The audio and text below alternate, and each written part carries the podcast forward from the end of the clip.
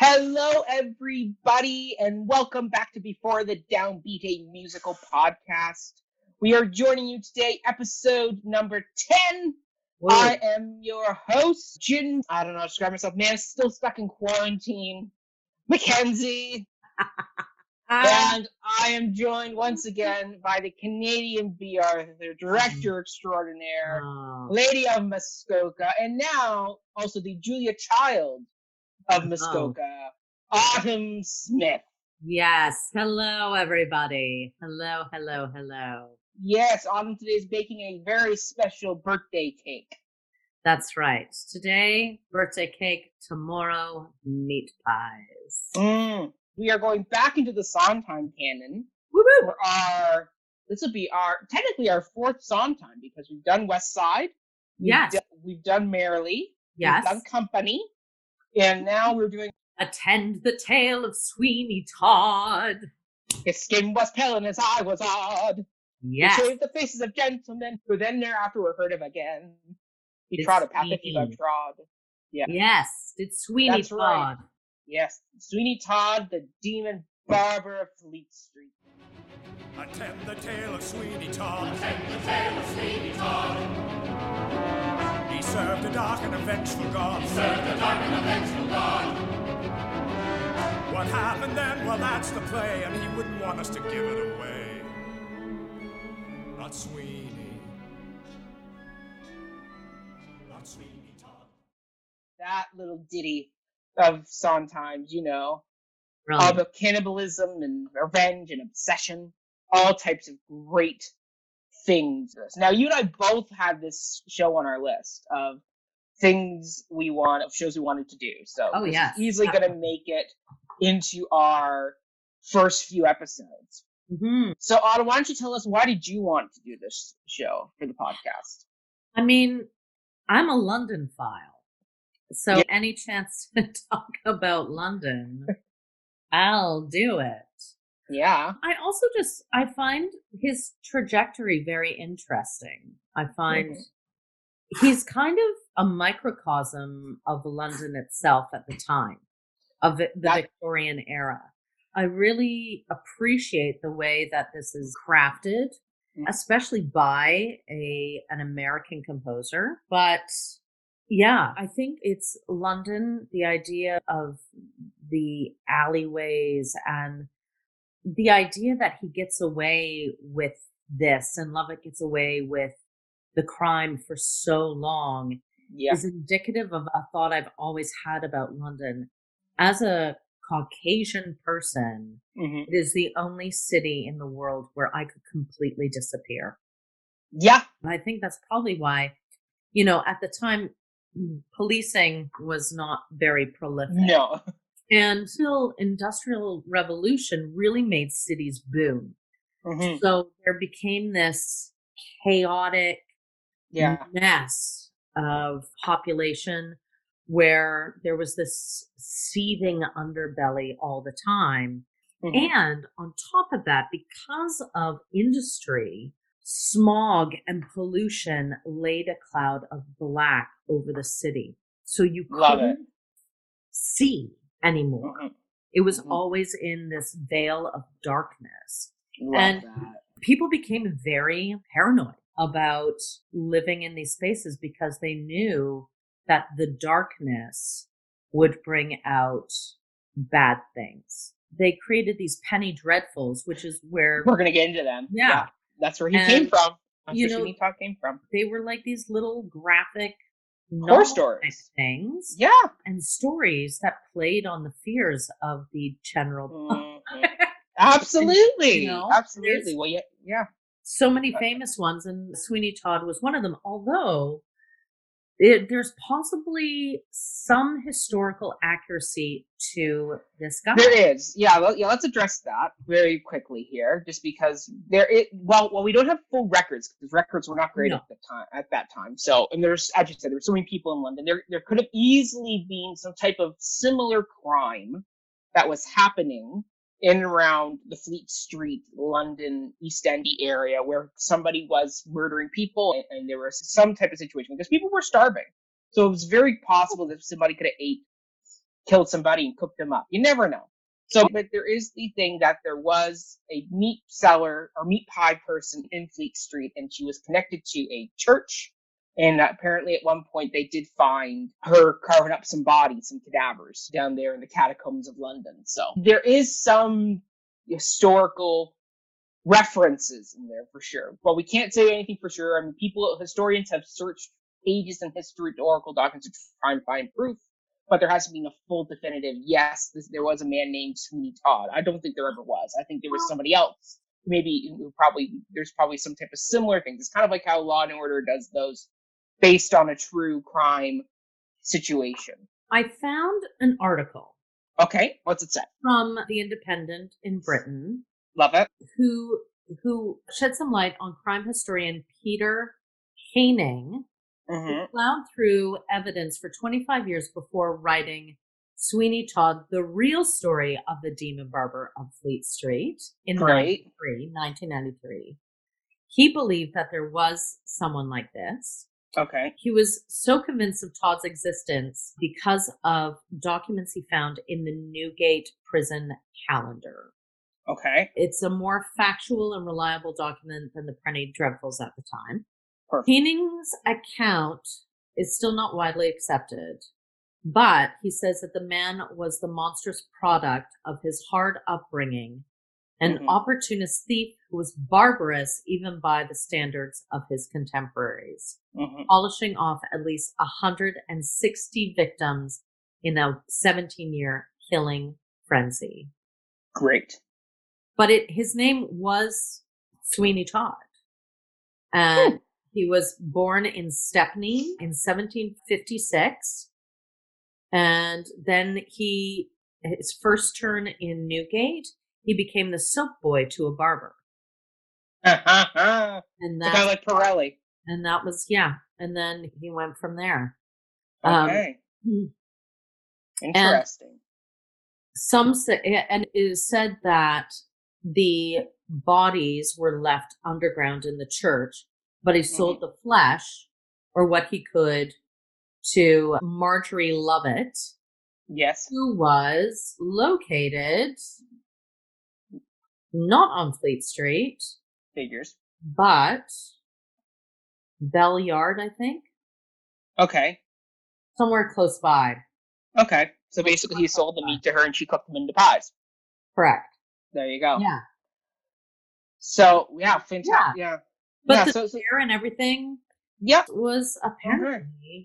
apparently it is a maybe a fact. Okay. I leave it up to you to figure out what you want yes. to believe. I believe it's completely possible. I believe there are certain parts that are definitely possible and that mm. they were cobbled together to make a great Penny Dreadful story, just like how we have modern day Law and Order episodes where it's like they take the best parts of certain crimes and they make that into one great forty-five minute episode wow. for television. So I chose this show mm-hmm. because, first of all, it is my favorite score sometimes, musically speaking. Yes. Like this is by, I, I can listen just to the orchestral score of this piece. No problem. It's haunting and it's epic. And the minute the show starts, you are literally blown off your feet by the wall of sound that comes out of this show. Like it is not just from the factory whistle, but from like just like the orchestra.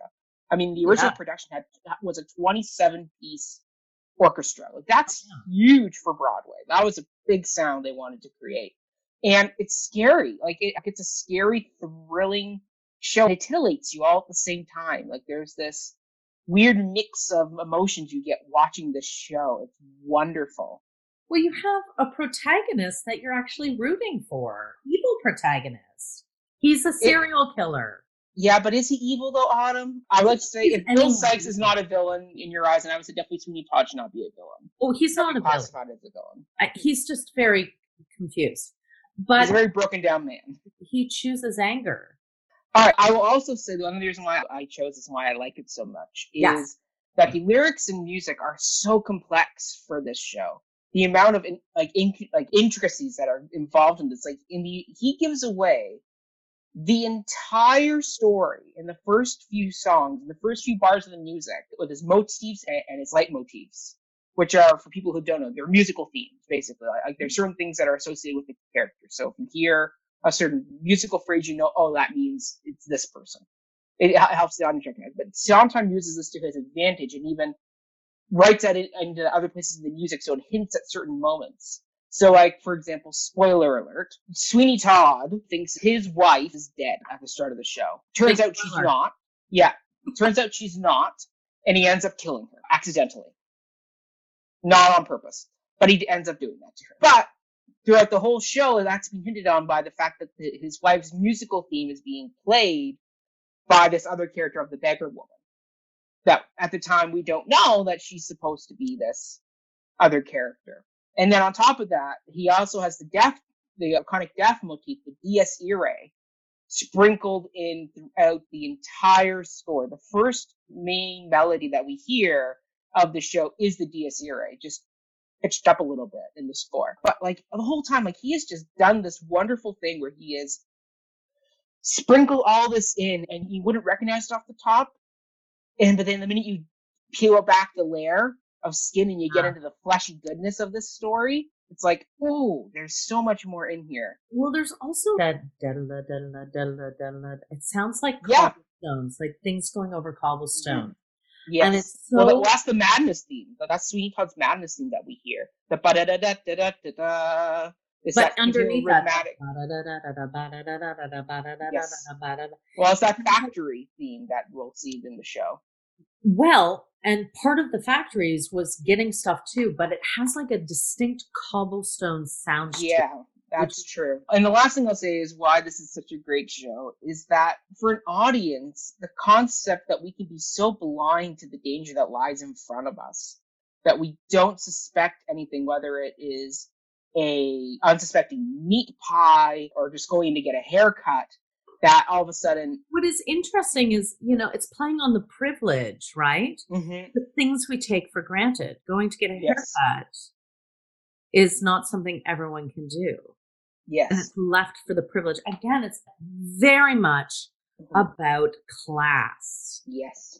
And re- the seeking of justice against that class system yes. is so well done here. Yes, absolutely. So anybody who doesn't know what this musical is, I'm going to give you a brief kind of plot description. I think we spoiled it already. Well, we spoiled the okay. big ending, but there's lots of other stuff that goes along in the story. So yeah. Sweeney Todd tells the story of Benjamin Barker, who is a local barber in London who is wrongfully convicted and sent to Australia for life. Before the musical begins, he escapes, and he begins the musical arriving in London thanks to the help of a young sailor named Anthony, who saw him on the ocean floating on a raft. So when he arrives in London, Benjamin Barker changes his name to Sweeney Todd as his new alias. Todd is then accosted by an old beggar woman, he, which frightens him. He then finds his way back to his old digs with his with his former landlady, Missus Lovett, who is a meat pie seller of the worst pies in London. That is her kind of claim to fame, is that she makes the, the worst meat pies, which is wonderful. And then she recognizes Todd and tells him that his wife went mad from poison after she was raped by Judge Turpin and the Beadle, who were the men who sent Todd to Australia. Todd swears vengeance, especially after he finds out that after raping his wife and driving her to take to, to drink poison, Judge Turpin took on his daughter as his ward, which basically meant that she he was her guardian. So he swears vengeance, and Missus Lovett presents him with his old razors that she kept as a memento to him when he was arrested. Friends. Yes, his friends. So then, well, the story is very cinematic, because then we cut over to Anthony, who is wandering London, and he comes across uh, Joanna, and that turns out to be Todd's daughter, even though he doesn't know that. So he then falls in love with her on sight, very classic love at first sight story between the two of them. He then swears to free Joanna from Judge Turpin's grasps, and he then goes off to find Sweeney Todd to help him. In the meantime, we then come back to Sweeney, who is now a barber, who is working above Missus Lovett and her pie shop. And so they go get some uh, notoriety in the city, so they go and challenge the other rival barber, Signor Pirelli, for a shaving and teeth-pulling contest. The teeth-pulling was later cut from the production. The first little while, they had a teeth-pulling contest in there. They then felt it was redundant, so they cut it. But they did. Uh, barbers, barbers in Victorian London pulled teeth. Yes. Did bloodletting. Yes. Well, they were doctors basically back then. There's a reason why the barber pole is a white pole with red and blue ribbons on it, is because it represents the veins, and the pole that, they, that the I patient would grip. Yes. And the pole the patient would grip when getting surgical procedures done. I so, love that. So that's why they'd have that special insignia by their store that would let you know, hey, I can do a surgery for you as well as something else. Some kind of barbarous deed. Exactly. Oh, so oh my good. God. So good. That's um, awful. Yes. But yeah, so, so he challenges Pirelli, and the Beetle acts as the judge of the competition. Todd easily wins, and he promises a very impressed Beetle a free shave, the closest shave he'll ever know. Ha ha. Ha ha ha. Great one. Wing. Yes, exactly. Anthony then finds Todd and informs him of his plan to marry and steal away Joanna. Missus Lovett and Todd both agree to keep Joanna at the shop while he hires the escape coach. And Missus Lovett then suggests that because Todd is very excited for some killing, that he should kill Anthony so, so, so, so that he can't whisk her away to, uh, out of London. At that point, Pirelli then shows up at Todd's shop. Turns out he recognized Pire- or Todd from the old days because Pirelli was actually a like a little assistant to, to Benjamin Barker, sweeping up hair. And so he tries to blackmail Todd, and Todd commits his first murder by killing off Pirelli in a very dramatic fashion. It's wonderful. Uh, at that point, we then cut over to the judge's court, where he informs the Beetle that he plans to marry Joanna. And the Beetle, suggesting that the judge needs to be more presentable, says you should go have a shave from this guy, Mister Uh, Mister Sweeney Todd. And so then we get them walking over to see Todd. Todd greets the judge, and upon advice from Missus Lovett, who told him to not rush the murder, but wait and draw it out, he draws out this moment and misses his opportunity to actually slit his throat because Anthony returns saying the plan is a go. The judge is furious when he hears this, storms out, swearing he'll never see Todd again. He's going to lock his daughter away from everybody so nobody can find her again. Todd at that point has a mental breakdown where he swears vengeance on everybody, not just the judge and the Beetle, but everybody in London, basically. He now has sworn vengeance on them all. At the same time, Missus Lovett then comes up with the idea of using Pirelli's recently deceased body as meat for her meat pies, as they have to dispose of the body somehow. Todd thinks this is a great idea, and they decide they're going to kill all of his customers and use their flesh for meat pies. So that ends Act One. Act Two kicks off with a few weeks later with business doing really well for both of them. Todd has regular customers coming in, and Missus Lovett is selling meat pies like crazy. Everybody is going crazy for her meat pies. She's driven her competition, Missus Mooney, out of business, basically. Right. God, that's it, good. Right. Such a great opening to Act Two. And then we have Anthony wandering London trying to find Joanna. He finds her locked in an asylum. Todd then trains Anthony as a wig maker, because wig makers used to go to Bedlam to get their hair for their wigs. So he's like, well, we'll disguise you as a wig maker, and then you can get in and save Joanna. So he just does that, disguises disguises Anthony, and sends him off to the asylum. Todd then writes a letter to the judge informing him of Anthony's plan, and tells him that he has convinced Anthony to bring Joanna back to his shop later on tonight, so the judge should come and get her. Sweeney Todd does that. At the same time, the Beetle shows up to because of complaints about the stink from Missus Lovett's chimney, and demands to see into the bakehouse. However, she won't let him in because Missus Lovett has locked her assistant, Tobias, who was the assistant of Pirelli prior to his murder, in the bakehouse because he has started to suspect Sweeney Todd of murder as well. So Todd appears. He then convinces the Beetle to come up for a shave. He then murders the Beetle. And because Tobias is locked in the bakehouse where the bodies are sent after being murdered, he panics and runs and hides. Missus Lovett and Todd try and go to find him, and they go on a hunt for Tobias. Meanwhile, at the asylum, you have Anthony's plan going horribly awry, and it ends up with Joanna shooting Mister Fogg, the head of the asylum, so they can escape, which results in the lunatics escaping from the asylum, which is which causes just even more frenzy. By this point, you can tell the story is just spinning out of control. Bedlam. Ah, love it. Uh, love it. Bedlam Rhapsody. Times two. Yep. City on Fire. It's Crazy. So good. And I will note that the musical theme used for the lunatics that escape from Bedlam is the same theme as the beggar woman, because she rep- that's her madness theme. It's wonderful. Right. So they all escape, and then Anthony brings Joanna to the shop. He has now disguised her as a sailor, and he tells her to wait here for Sweeney Todd, and he's going to let the poach. Todd returns from his hunt for Tobias, unsuccessful. He knows the judge is coming. He then is getting ready for the judge when the beggar woman shows up at his shop, trying to warn him of Missus Lovett. The judge then is heard coming up to his shop. Todd panics and kills the crazy beggar woman in, in, in a moment of in a moment of rushed haste to dispose of the problem. And he then kills the judge in a very climactic moment of the story. Joanna, having been hiding in his shop the whole time, has seen both these murders, tries to escape. However, she is caught by Todd and is also almost killed. However, he is distracted by Missus Lovett, who is who is heard screaming in the bakehouse. Todd then goes down to meet her, and in the bakehouse, he discovers that the bigger woman he just killed was his wife, Lucy. Lucy. And that's where, yeah, where the whole story comes out. That Missus Lovett didn't tell him the whole story.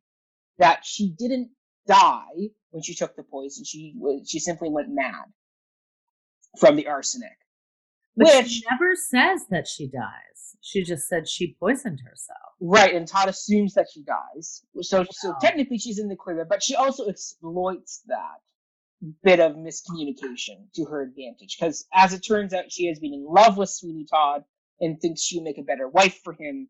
And in the fit of rage, Sweeney Todd throws her into her bake oven and burns her to death. Well, in, in, in a way, she is the perfect foil for him. Well, it's like Lady Macbeth and Macbeth, right? The perfect match for Sweeney Todd. Yeah. She's not the perfect match for Benjamin Barker. Right. That is true. So after killing Missus Lovett off, Todd then cradles his now dead wife, and Tobias emerges from hiding, having gone mad for everything he has seen. And he picks up Sweeney's abandoned razor and kills Sweeney Todd in a very dramatic moment. At that point, the play ends with the police, Joanna, and Anthony all bursting into the bakehouse to find a mad Tobias still working away at the meat grinder. And that's how the play ends. And that's Sweeney Todd. Yeah, it's a very dark ending. It's not a happy ending. It's very gross. It makes you squirm in your seat quite a few times. It's wonderful. Well, it's the first time a musical has been that outwardly grotesque. Yes, absolutely. So, Autumn, I know in the past we've talked about Sondheim. We've talked yeah. about him. We've talked about Hal Prince, who was the original director and producer. Yeah. Who else do we have for the team that we want to give a shout out to? Well, interestingly, this piece was based off of a play that came out in nineteen seventy. It was written by Christopher Bond. Mm-hmm. Christopher Bond is a British playwright yep. who deals primarily with issues surrounding the British class structure.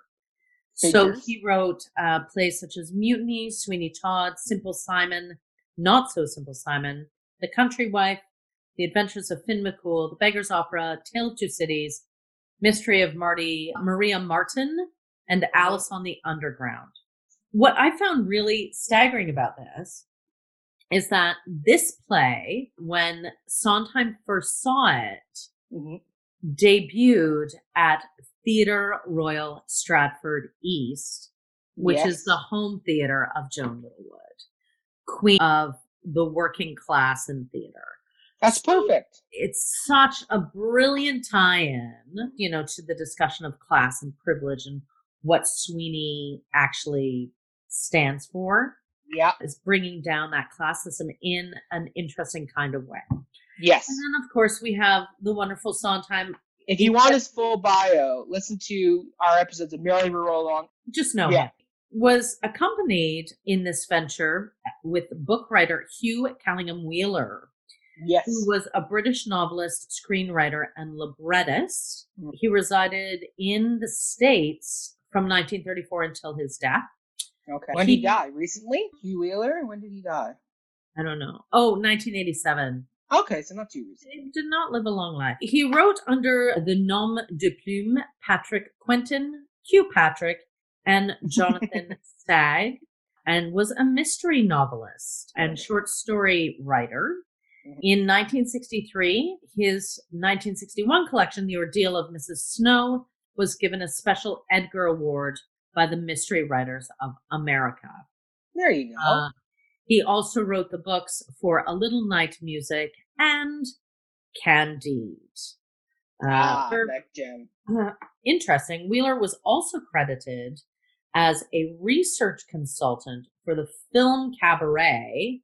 Hmm. So many people think, and uh, many sources say that he was actually a co-writer of the screenplay. I can believe that. I can believe that. So, you definitely can see some of his thumbprints on there in, in, in the adaptation. Thousand percent. And of course, it was directed by Hal Prince. Yeah. So Hal and Sondheim, Wheeler, based on Bond. It's, it's so good.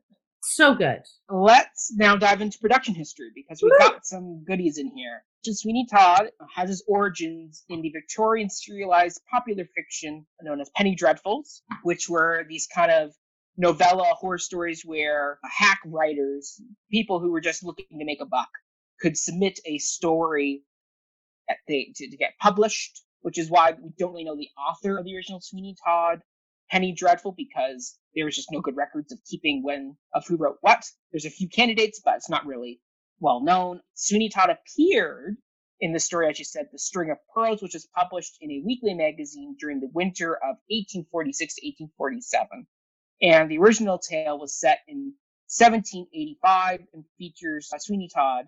And there are many plot elements that have carried over from that first version, which includes like Joanna getting dressed up in sailor's clothes, to the trick barber chair, to Missus Lovett and the meat pies. There are certain particular plots that showed up, but in the original there was no um, revenge plot. It was basically just a story about a guy who's a thief, who's a thief and a murderer, and is just killing people off. But in the original story, he doesn't slit their throats right away. What he does is he has them sitting in his barber chair and he pulls a switch. And that drops him down a chute into a pit, which kind of incapacitates them. And later on, he, his famous line of the stories is, I'm going to go polish him off. And then he'll go down and slit their throats with his razor. Uh, and that, but that was a line that actually was cut from the musical. They had, apparently in early drafts, they had that line in there and they cut it for the sake of it not being, for the sake of it being too well known for them, and thought it pulled people out of the story. Then before it was actually finished publishing, a penny draft, it was turned into a play. And then, as we noted, in, in nineteen seventy-three, Sondheim saw the play that Christopher Bond wrote called Sweeney Todd, the Demon Barber of Fleet Street. And it was this version that Sondheim used as his base of the story, because Bond had taken a different route with the character. He had, he had given Todd a more well-rounded story instead of just making him a classic polish him off, yeah, kind of bad guy. He gave Todd the, what we now know as the revenge plot, which involves a ruthless judge who rapes his young wife and exiles him to Australia. That extra bit of plot gave a much more rounded figure to Sweeney Todd. And it was because of that that Sondheim was like, oh, you actually can do something in here. Yeah. And so, well, it's and, giving it's giving a serial killer a rationale to do what he does. Yes, exactly. Thank God. Like, and in Bond's play, there were little songs that kind of went in between the scenes, like little kind of like bar ditties, kind of like an oom-pa-pa type of mm-hmm. rowdy situation. Very like Joan Littlewood. Yes, very Joan Littlewood. Very um, Joan Littlewood. Yeah. And Sondheim thought, oh, well, the addition of music would greatly increase the drama, which is very true for film and Hitchcock, like, absolutely. And so, and, and he thought this would make a really unique theatrical experience. So yeah. that, so thus, Sondheim said about adapting it, he brought on Wheeler to help him because he was finding he just wasn't able to do music, lyrics, and book. He was finding the book was just getting longer and longer as he was trying to adapt it. So he brought somebody else on to write the book, which is the script. And he just said, I'm going to focus on the music and the lyrics. Mm-hmm. And he ended up doing eighty percent music for this production. Like there is mu- there is sung music as well as underscore dialogue music as well. Very cinematic once again. And it is, out of all the Sondheim canon, the most musical score he has, with the most amount of music. But um, it was also, Sondheim, you know, started loving music through movie music. Mm-hmm. So I think that's probably why he wrote this score the way he did. Yes. Like, it is so cinematic. It's mm-hmm. epic. And it, it verges in between the opera and musical theater world because of its scale, right? Yes, exactly. I mean, like, just go watch the scene where you have the dead Pirelli, who Todd is just kind of choked unconscious. And he puts Pirelli in a trunk in his shop with his hand sticking out. And Tobias, realizing that Pirelli has an appointment he's going to be late for, returns to the shop to try and get Pirelli. And the whole time there's this bit of musical underscoring as the fingers wiggle. And Todd is noticing that Pirelli's waking up in the trunk. It's very cinematic, where it's like you can cut to a camera, just zooming in on that hand as the fingers just start moving, and you see Todd just doing the, crap, I got to get this kid out of here because I got to finish this guy off. He's not dead yet, in the words of Monty Python. I think I'm alive and yet but here. And here. Signor Pirelli has been called away. That's what after. Later. He didn't say.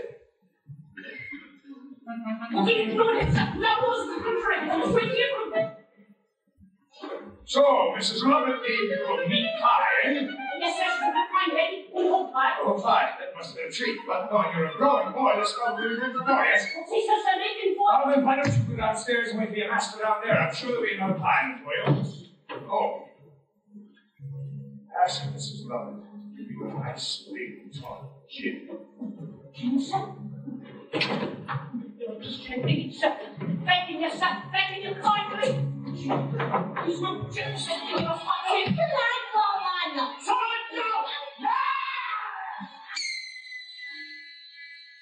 But yeah, so very cinematic. And the biggest contribution Sondheim made was expanding Sweeney Todd's mental collapse and the subsequent plan for Missus Lovett's meat pies. Because in Christopher Bond's play, that entire sequence is half a page of dialogue. Mm. And Sondheim expanded it into being two very key songs, which is Epiphany, sung by Sweeney, all that is mental breakdown, and then you have the comedic duet of Little Priest, that is the partner song for them concocting their meat pie plan. And this allowed for a much more careful reveal of the developing ideas and demented minds of Sweeney Todd and Missus Lovett. So that's Sondheim working away on the project. Sondheim then brought the idea to director Hal Prince, who at that time was his most frequent collaborator, and yeah. Prince was not interested. No. It was a simple melodrama that was very experimentally not interesting. It was kind of, he thought it was bland. However, Prince soon discovered a metaphor in which to set the show, which was making what Sondheim had originally envisioned as a small horror piece into a colossal portrait of the Industrial Revolution. An, an examination of the general human condition of the time as is related to men like Sweeney Todd. And, oh. Sondheim, yeah, and Sondheim has commented saying, Hal's metaphor is that the factory turns out Sweeney Todd's. It turns out soulless, defeated, hopeless people. And that's what this play was about to him. Sweeney Todd is a product of that age. And then Sondheim continues on saying, I think it's not. Sweeney Todd is a man bent on personal revenge the way we all are in one way or another, and it has nothing whatsoever to do with the time he lived in, as far as I'm concerned. Which is, God is in the details, Sondheim. Come on. I know. I mean, I, but if you look at that, if you look at both of those comments mm-hmm. combined, they make a musical. Where the detail is and where the genius is. Yes. If someone else had directed this, the way that Sondheim had originally wanted, envisioned, it would yeah. not have been as successful. No. So a majority of the success of this musical is has to go to Hal Prince. Yes, because yeah, because you're right. And his idea of the factory churning people out It's so it's such a great image. Oh. And it's something you used when you did Oh, What a Lovely War, about the yeah. factory of war, doing the same thing, churning men out to be killed. And, yeah. So basically, even though they had different points of view with each other on the musical, Sondheim agreed with Prince about doing the show, and his reason was because he because he thought this was a great opportunity to do the show on a large scale, knowing that a small scale production can be done at any time. Now that Prince is on board, now you got to cast the darn show. So when it came to casting, Sondheim thought veteran stage and screen actress Angela Lansbury would add some needed comedy to the grim tale as the lunatic Cockney shopkeeper Missus Lovett. But Lansbury needed convincing. She was, by this point in the late seventies, she was a star. She was a Hollywood name. She had done Manchurian Candidate. She was about to go do Murder, She Wrote. She'd been doing a whole bunch of M G M movies and stage stuff. She had she done big. Mame, Anyone Can Whistle. She was a big name to get, totally. uh, for sure. He would be hiring Meryl Streep to come do your show. And so she needed convincing because, as she pointed out, your show is not called Nellie Lovett. It's called Sweeney Todd, and I'm not the second banana. So Sondheim actually had to audition for her to convince her. So he wrote a couple of songs, including the Patter song, A Little Priest. And he gave her the key to the character by saying, I want Missus Lovett to have a music hall vibe. And the minute she heard that, having grown up in the British vaudeville music halls, she got it and went, okay, I get it. And she formally agreed to do the project, saying that she loved the extraordinary wit and intelligence of Sondheim's lyrics. So Sondheim gets Lansbury into the cast. He then selected Canadian actor and singer Len Cariou as mm-hmm. his personal choice to play the tortured barber. And Cariou actually worked with the singing coach specifically for this part to get to make sure he had the range, yeah, both speaking-wise and vocally, to do this role. Well, it's a difficult thing. It's very difficult. I mean, I mean, I would love to play Sweeney. I, that's a role I would die to play. And I will play Lovett. Autumn, we told you to do a cabaret of Yumi doing uh, A Little Priest. I don't know if I could sing it. That's it's so hard. We could do it. We'll have to practice. I give full props to anyone who can do this. You and I will work on it. We, okay. You and I will definitely be Missus Yeah. Lovett and Sweeney Todd. I yeah, love that. We'll do it as a Patreon gift. Oh my goodness, that'd be great. I'll have so, to protect my baking skills or not. It's true. You don't have to be a good baker for this. No. Sure. But yeah, okay, so with the two leads cast, the one hurdle they had was that Prince was very absorbed with staging this mammoth production. So a lot of the character work was left to Cariou and Lansbury to do. So rehearsals went well. From what I understand, there were a number of songs they cut and changed. Like, this was a big show for changing and rewriting songs. Hmm. One of the major songs that was cut was a song called Joanna that Judge Turpin sings. Joanna, Joanna, I cannot keep you longer. The world is at your window. You want to fly away. You stir me, Joanna, so suddenly a woman. I cannot watch you one more day. God, deliver me. God, deliver me. God, deliver God. And it was to be the song where it was going to have the first orgasm for a character on stage. Oh. Judge Turpin was supposed to have a orgasm or ejaculation on stage as he whips himself for his um, for his oh. lustful thoughts of Joanna. Right. And this was deemed by the producing team too graphic and redundant, so they cut that song. It has since been added back into several revivals. The show opened on Broadway at the Uris Theater, now known as the Gershwin Theater, where Wicked plays, on March the first, nineteen seventy-nine. And the original cast included Angela Lansbury as Missus Lovett, Len Cariou as Sweeney Todd, Canadian Victor Garber as mm. Anthony, Sarah Rice as Joanna, Merle Lewis as the beggar woman, Ken Jennings as Tobias, Edmund Lundeck as Judge Turpin, mm. who went on to reprise the role several times, including in the nineteen eighty-two film version. Mm. And then you have Joaquin Ramungera as Pirelli and Jack Eric Williams as Vito Bamford. Neat.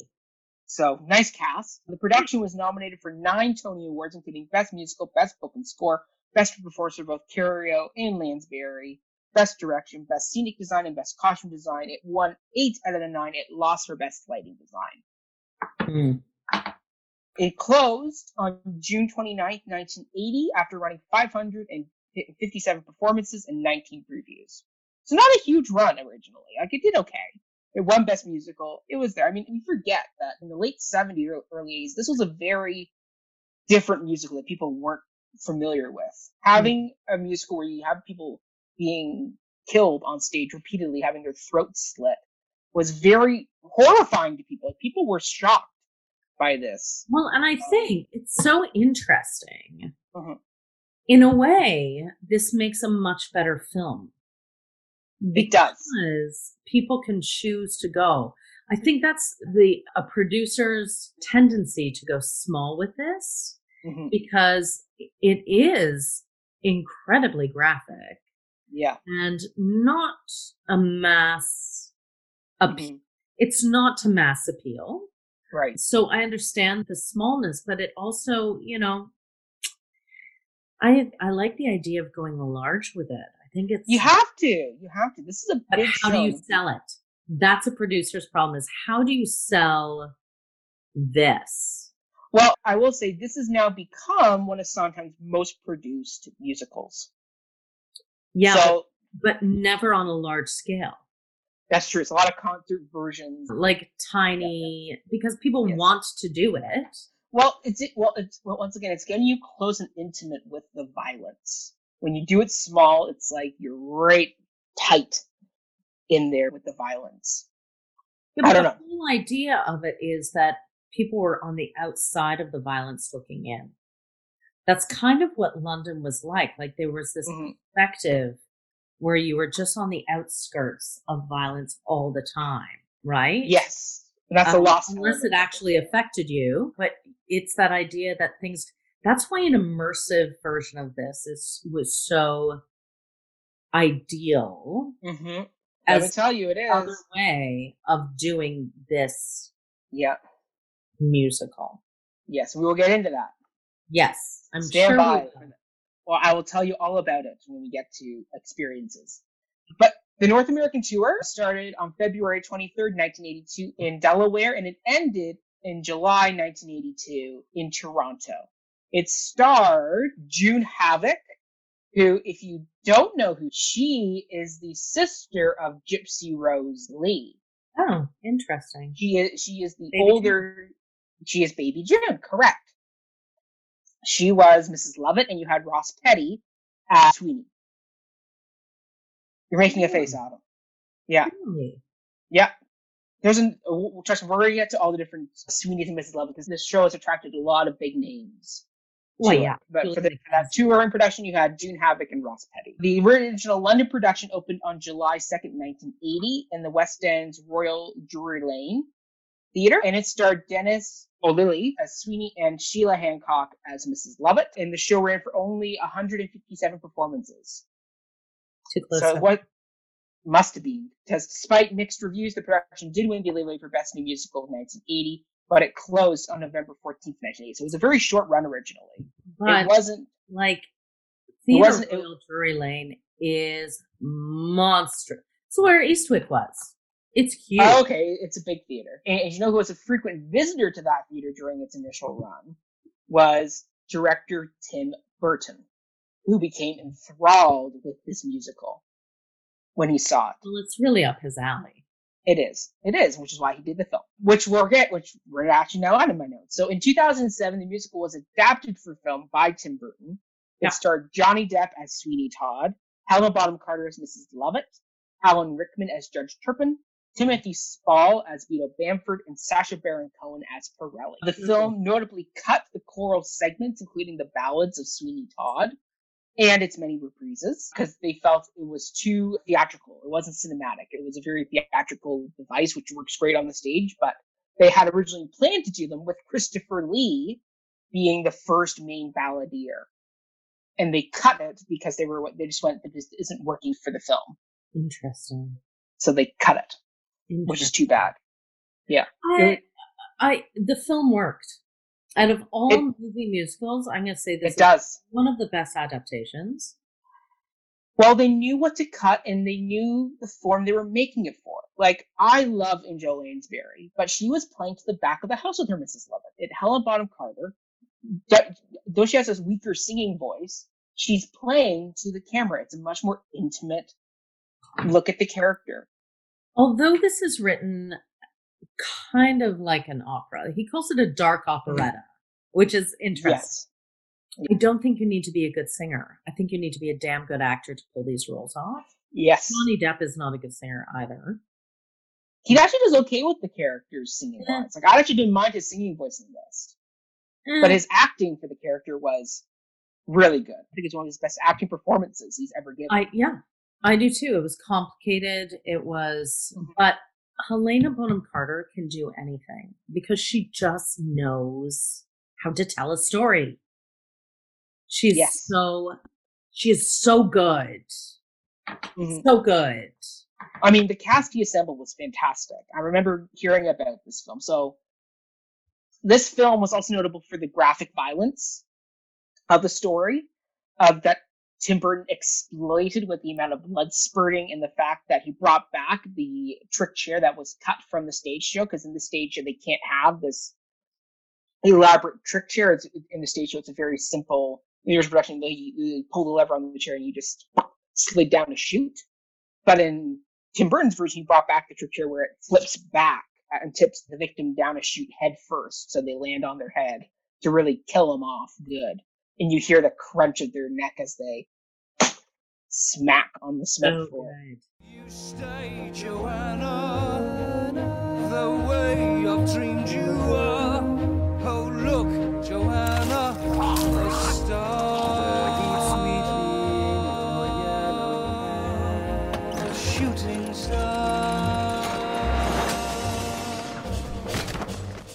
The blood is not really realistic looking. Mm-hmm. So it looks kind of gaudy and paint-like.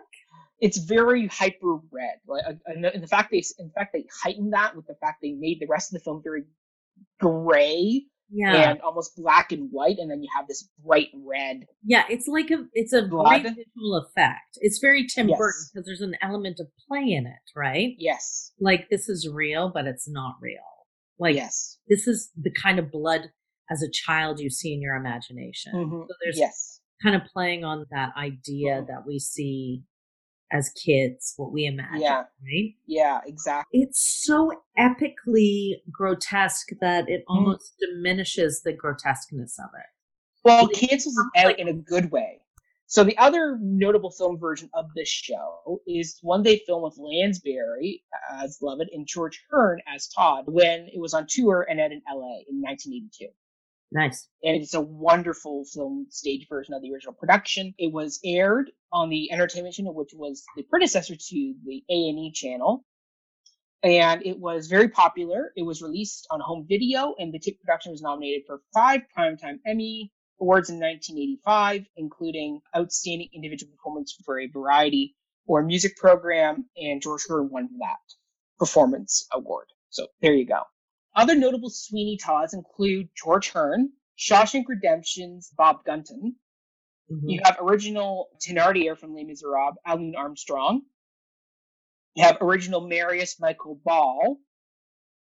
You have a T V and stage actor, Michael Severus, and T V and film star, Kelsey Grammer, have all tackled this role. So notable Missus Lovitts include original Miss Hannigan, Dorothy Loudon, oh. film, T V, and stage star, Kirstine Baranski.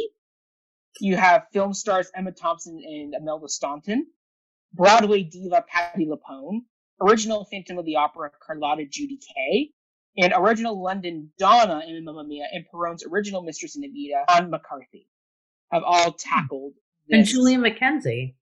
And Julia McKenzie, yes. Yeah. From Follies. Yeah. It's great. But yeah. Yeah, a lot of big names have all come through. And I mean, there's, you know, a lot of no- notable judges, including Philip Quast, our, my favorite Javert. Mm. Like, there's, you know, Patrick Harris has played Tobias. There's been a whole bunch of big names that have all come through and done this show. It's wonderful. Love it. Yeah.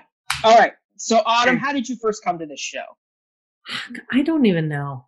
I don't know. I don't know. I mean, I've known it forever. I just, I don't know. I cannot pinpoint the exact moment where I was like, oh yeah, I know that.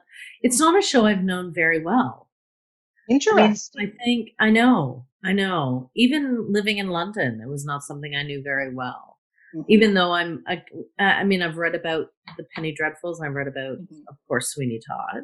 Yeah. But it's more recent for me. Like since yeah. the movie came out. Yeah. And I saw a production at Sheridan a couple yes. years, no, oh, maybe ten years ago now. Okay. Yeah. Awesome. Yeah. It was okay. Yeah. Yeah. Okay. So I came to it from the two thousand seven film. That was my yeah. first experience when I saw the movie trailer on tribute dot c a when I was scrolling through upcoming releases and new trailers, and that came up. And the trailer didn't include any of the film music. The only part of the musical that was shown in the trailer was Epiphany. Mm. It's not even the singing part. It's the part where Todd comes in and does the, all right, who, sir? You, sir. Welcome to the grave. All right, you, sir. No one's in the chair. Come on, come on. Sweeney's waiting. I want you, pleaders. You, sir. Two, sir.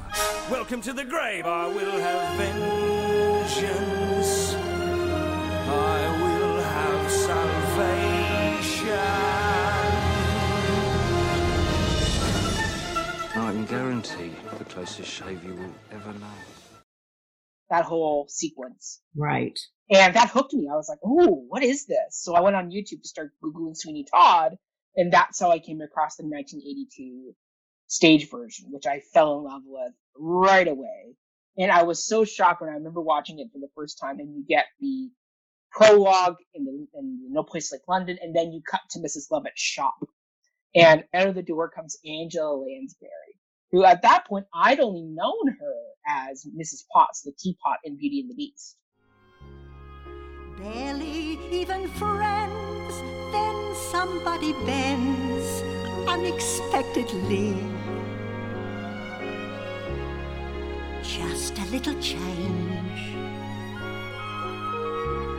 small to say the least, both a little scared, neither one prepared, Beauty and the Beast.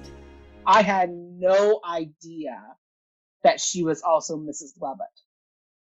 So I remember watching, and my jaw basically dropped before. I was like, she's playing this villainous character. You not watch Murder, She Wrote?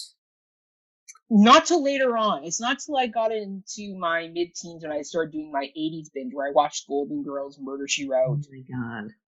Matlock, Columbo, On the Family, Hogan's Heroes, all those retro shows that, that I watched. Hilarious. I love but, you. Yeah, right? But yeah, I didn't know that she had done this at first until I watched this and went, oh my goodness, it's her. That, that's her. That's her. Uh, yeah, so uh, because the film was rated R because of the graphic violence of the Tim Burton film, I was not able to see it in theaters, and my parents refused to take me because they had no desire to see the show. This is what, like, this is a show that, like, they have said that if I direct a production, I'll, I'll have to drag them to come and see it. How they old no- were you in two thousand seven? Uh, do I want to know? two thousand seven? I would have been grade seven, grade eight. So I would have been like twelve, thirteen, and around there. I was young. Like, I was young when that came out. But I got the D V D, the two disc special edition D V D, as a gift from my parents. And I watched that on repeat. Like, I was enthralled with this thing. Like, I still will put it on as I'm cooking in the kitchen sometimes, just as background, because I know the movie so well. I don't have to watch it to know exactly what's happening. What's happening, yeah. Yeah, and then since then, I've watched many of the concert versions, including the Emma Thompson version, the Patti LuPone version. So good. So good. All of them are great. And then I got to finally see a live production of it when I did my trip to London with our friend Lynn. Shout out to you, Lynn. Yes, uh, her and I went on the Curious.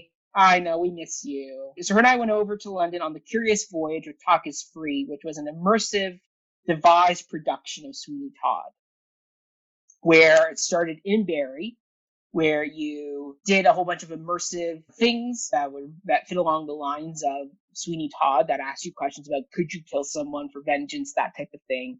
really pushing you uh, into this really dark place. And then the next day they fly you over to London. And then the day after that, you do a day where in the morning you're touring around like Covent Garden, kind of a nice end of London in the parks. And you're getting to do immersive things. Once again, on a mystery hunt for this guy named Anthony that you're trying to find.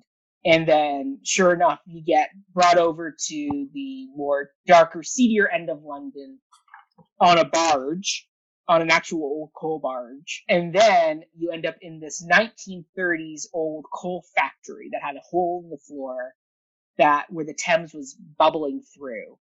And the walls were coated in coal dust, and it, it was a perfect immersive environment. Like, it was me and about twenty other people on this tour production.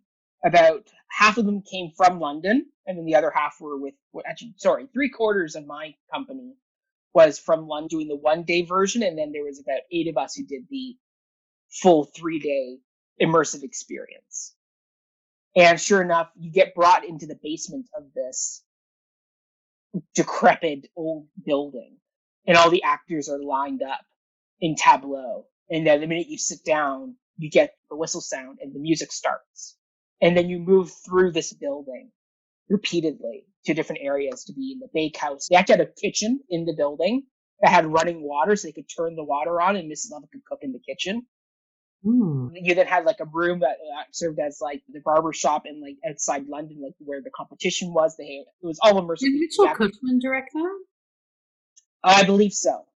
I think it was him. I think it was him who directed it. There were a few directors. There was a director who covered the Devise side of things on the Bury End, and there was a director who covered the Sweeney End in London. And then there was another company that did the Devise stuff in London as well. Mm-hmm, interesting. It was fantastic. It was wonderful. All right. What is your first song of your top three songs? This was hard.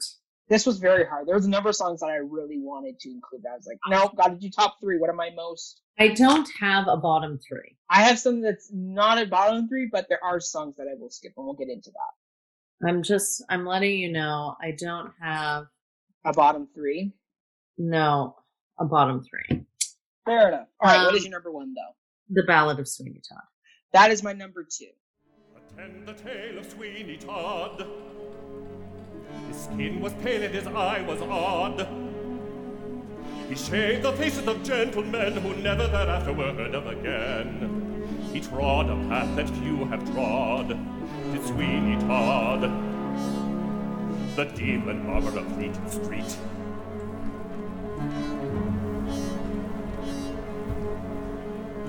Kept a shop in London town, of fancy clients and good renown.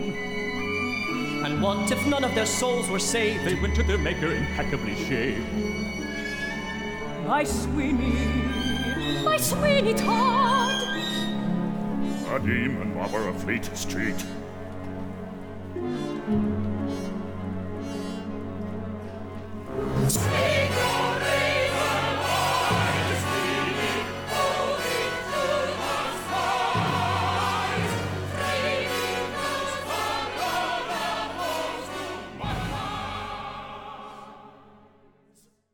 I just think it has that kind of industrial sound. It's dirty, it's gritty, it's da da da da da da da da da da. It has that churning.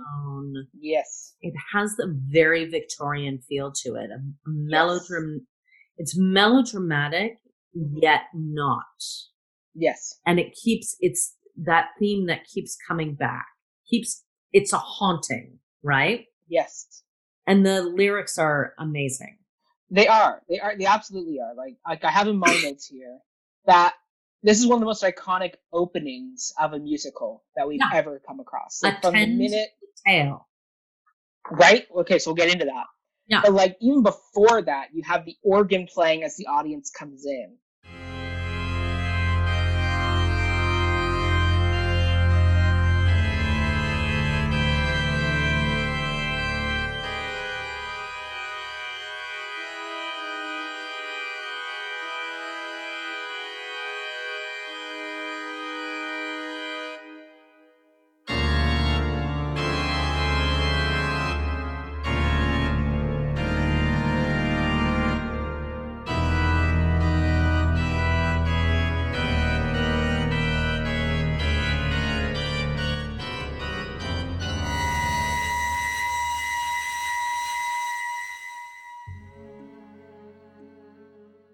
And yeah. then you have the factory whistle that scares everybody every time. It yeah. doesn't matter who you are. That factory whistle is terrifying. And then right away, the audience is jarred and disoriented. And then you have all these actors come in and they break the fourth wall. So now they're talking directly to you right away. This isn't a show where the audience can just sit back and watch. They are going to be drawn into the story right away. And you're right. It's haunting. It's a haunting. And the Dies Irae shows up right in the first line. Mm-hmm. Attend the tale of Sweeney Todd. And Dies Irae is one that we know throughout musicals and film scores.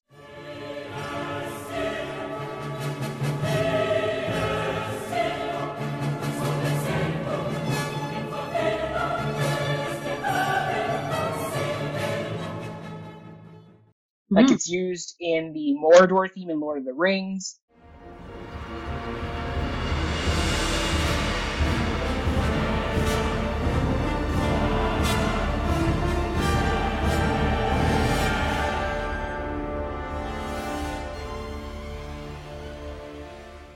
It's used in totally. opera. It is the iconic death theme that you totally. have in music. It's ever present here.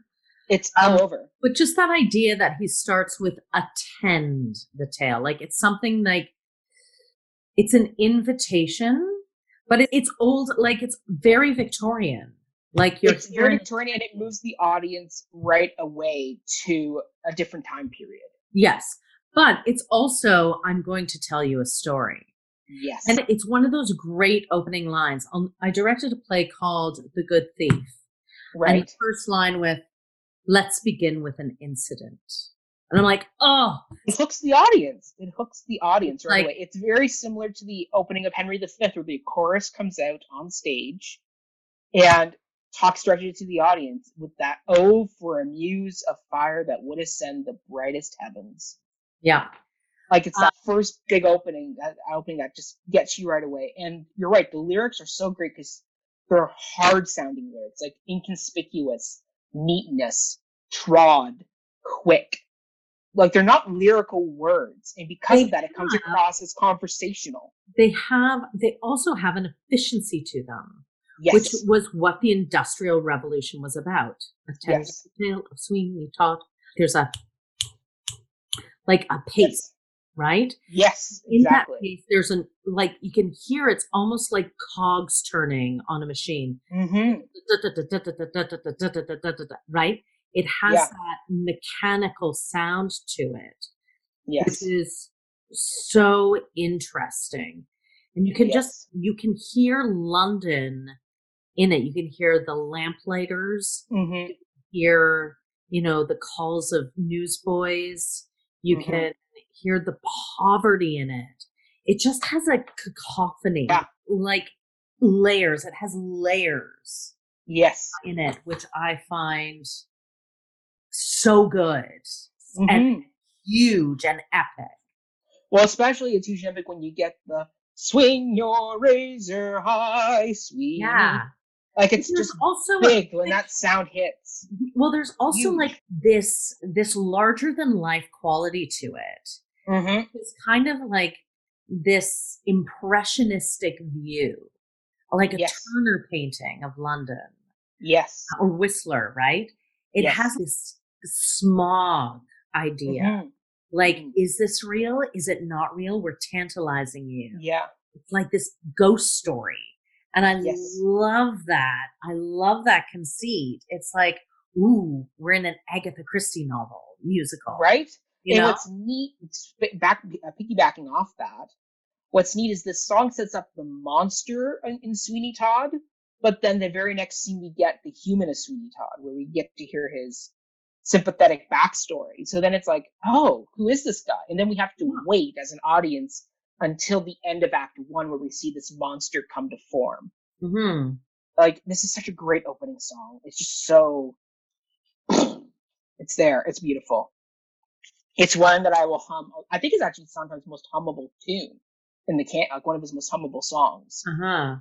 Like I, I, I could be working away in the kitchen and just do the ba dum ba dum ba dum ba dum, da da da da da da da.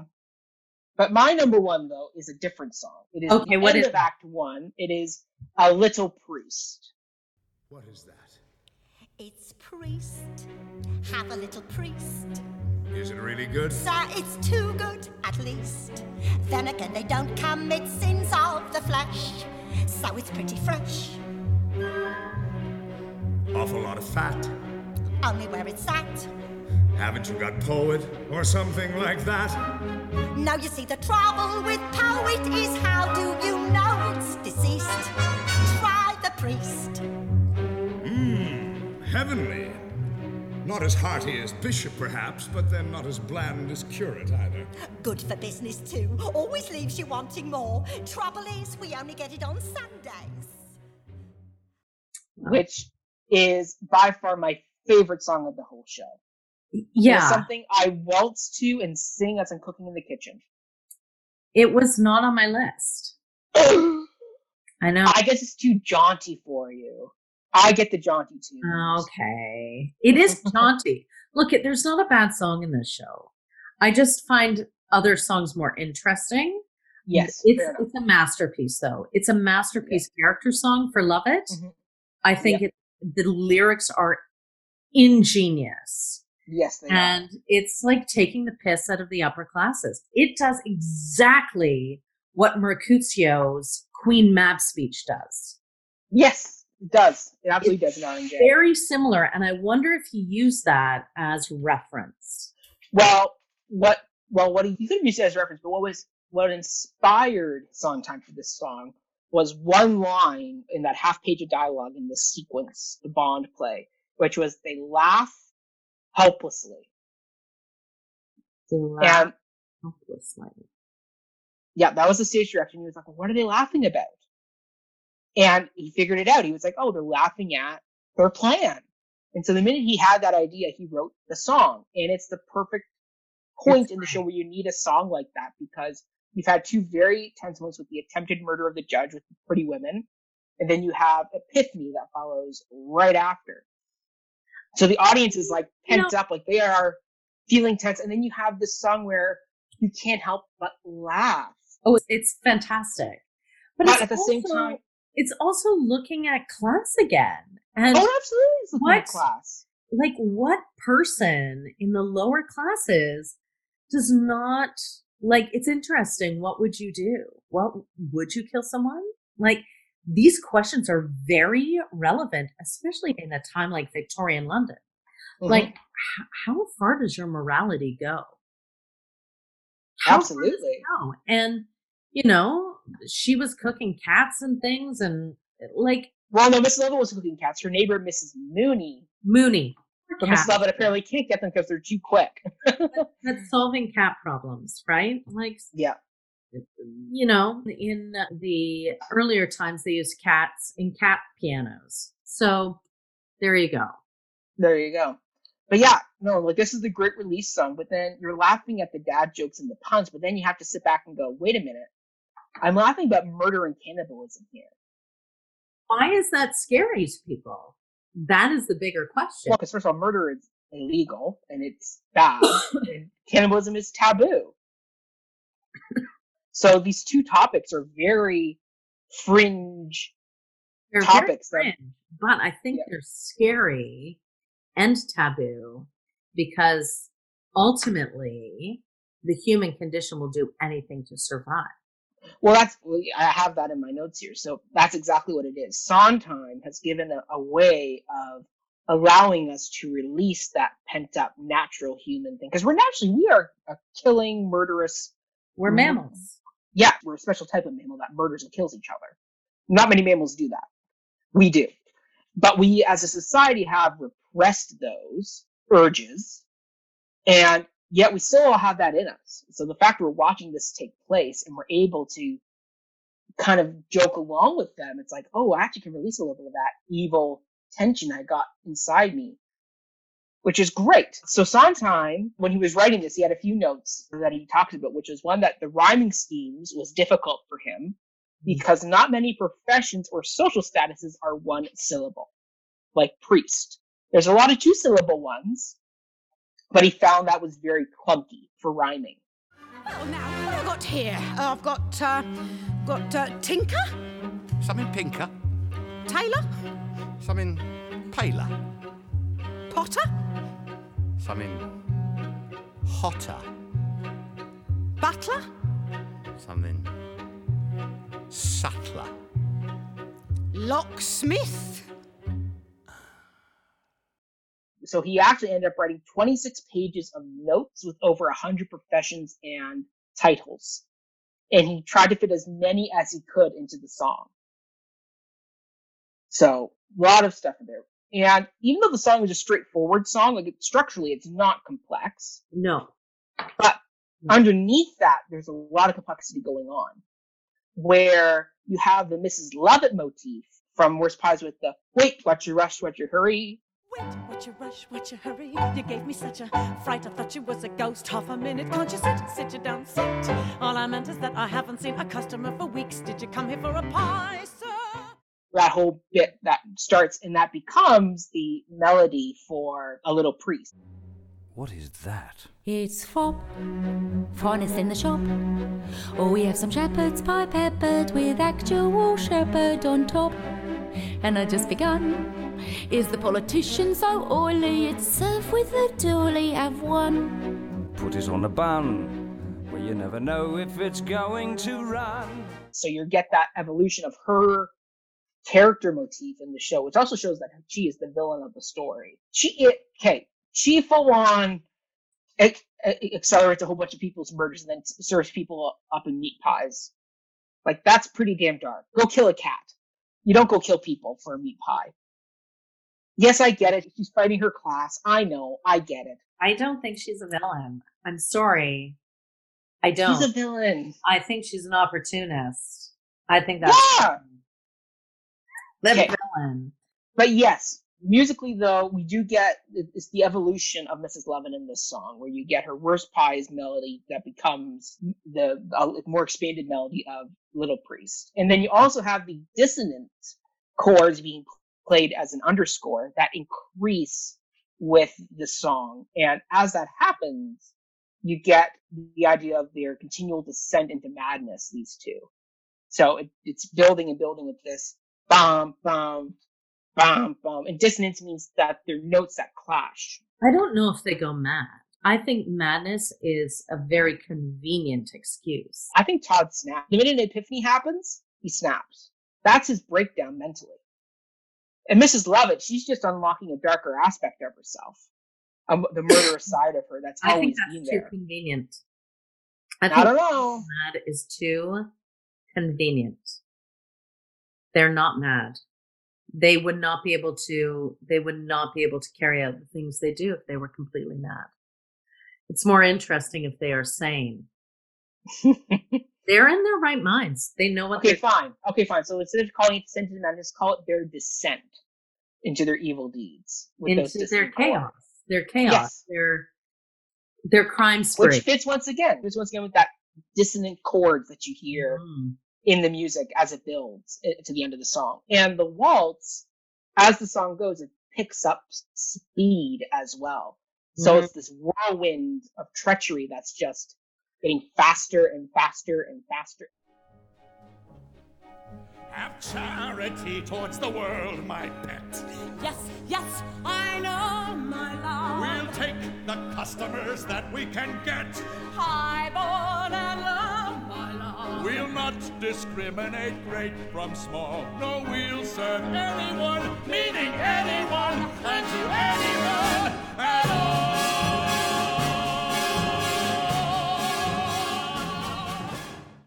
The audience is sitting on the edge of their seat by them. They're leaning continually forward throughout the song until at the end you get this big ba-ba, and then it's like, oh, intermission.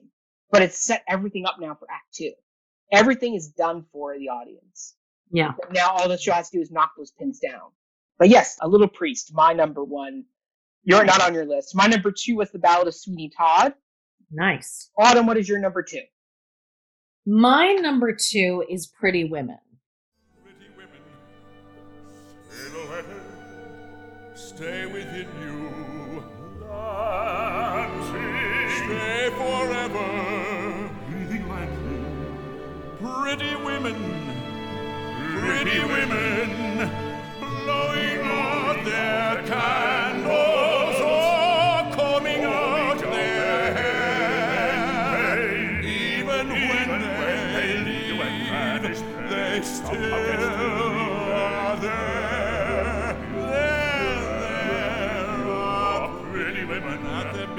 garden, letter writing, or picking, whether watching how they make a man sing, proof of heaven as a living. It almost made my list, but this, the third song was something was was something else for me.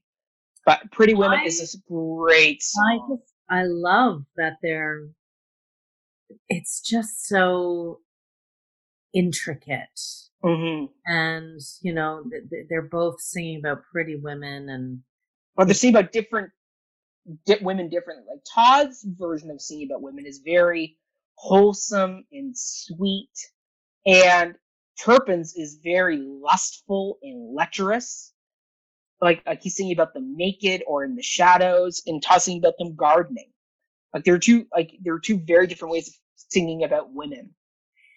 It's it's, it's, it's objectifying them either way. Like this is a very objectified song for females. But in that, it's it's so interesting to think of them moving around each other's mindsets, and yes. It's kind of like a it's a provocation.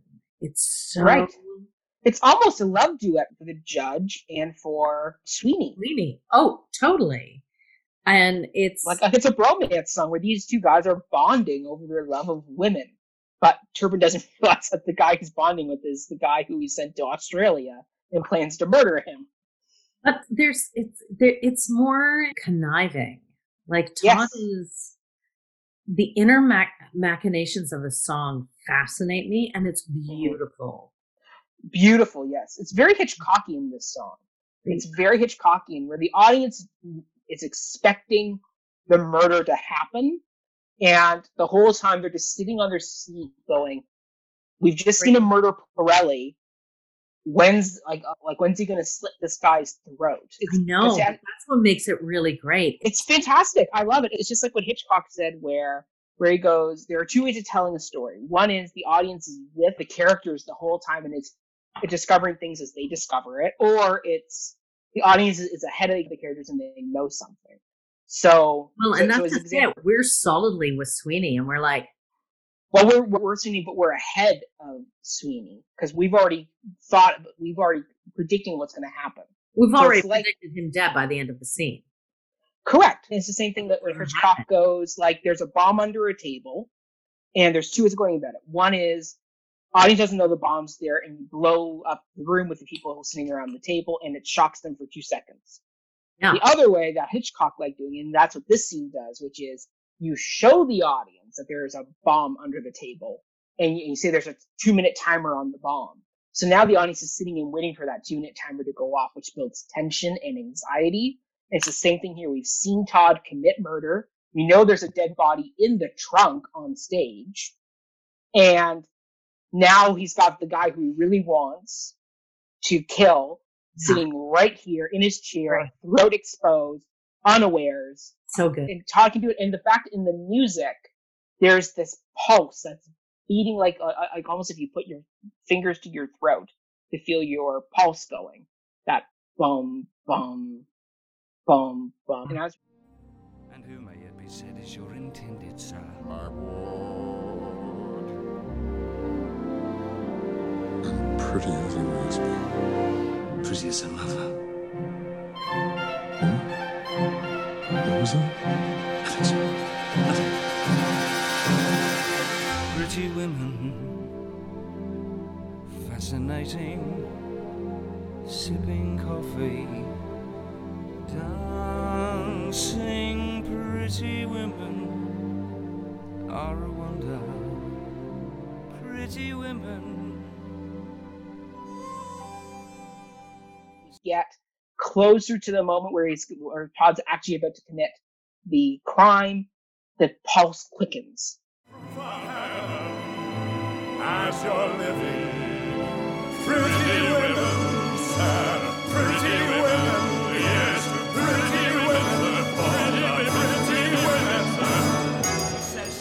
Sunday, everything's set with you.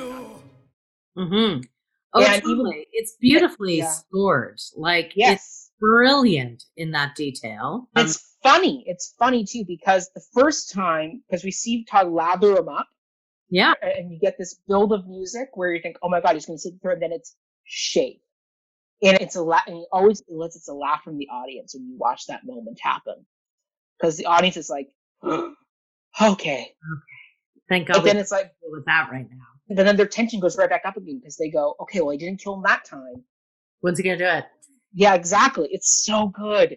Yeah. It's such it's, a great it's song. The, it's the anticipation, right? Yes. Yes. And the beauty, the lyricism of this mm-hmm. music that just kind of, it, it is a great play of opposites, right? Yes. It's almost like soothing the anxiety, but building it at the same time. And it's creating this, like, this thing that's going to explode. I think it's mir- miraculous. I love yes, it. I absolutely agree. I absolutely agree. I'm just flipping through my Sondheim book to make sure you haven't missed any fun notes. Well, the other thing is, the other thing is, you know, he's talking about pretty women, and you can see, you can just imagine the pain that Todd is sitting on. Yes. And the care that he takes in that first stroke of the razor. Yes. And the the waiting. Mm-hmm. Which is, there is nothing worse than waiting. And Wait, yet, which, yeah. He does. He has to, he does. And that ties back to the other song that's come before this, which is Wait. And Missus Lovett sings that. When you first hear it, you're like, why are we hearing a song called Wait? It's about flowers and decorating a room. But then you get to this song. Well, exactly. But it doesn't pay off for the audience until you see the song and you go, ah, got it. I don't even think it's about that. I have a more interesting analysis of that song. Okay. All right. Fair enough. We're going to get to that song then. But yeah, oh my goodness. Oh, it's so good because Todd takes Missus Lyric's, or Missus Lyric's advice of wait.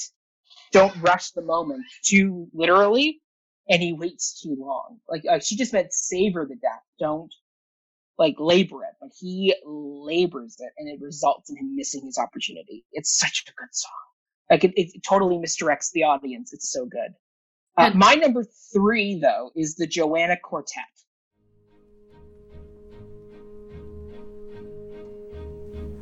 And if I never hear your voice, my turtle dove, my dear, I still have reason to rejoice. The way ahead is clear, Joanna. On every Anthony Sunday, Anthony Sunday. And in that darkness when I'm blind with what I can't forget, Joanna. It's always morning in my mind, my little lamb.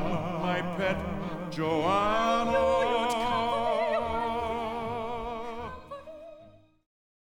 The the song in Act Two where you have so many things going on. It is it's a piece where you have Sweeney Todd killing off customers, you have Anthony searching for Joanna, you have the beggar woman desperately pleading to, for people to like look, you have to see You have to see what's going on. And then you have the missing fourth element, which is Joanna herself as the invisible fourth person of this quartet.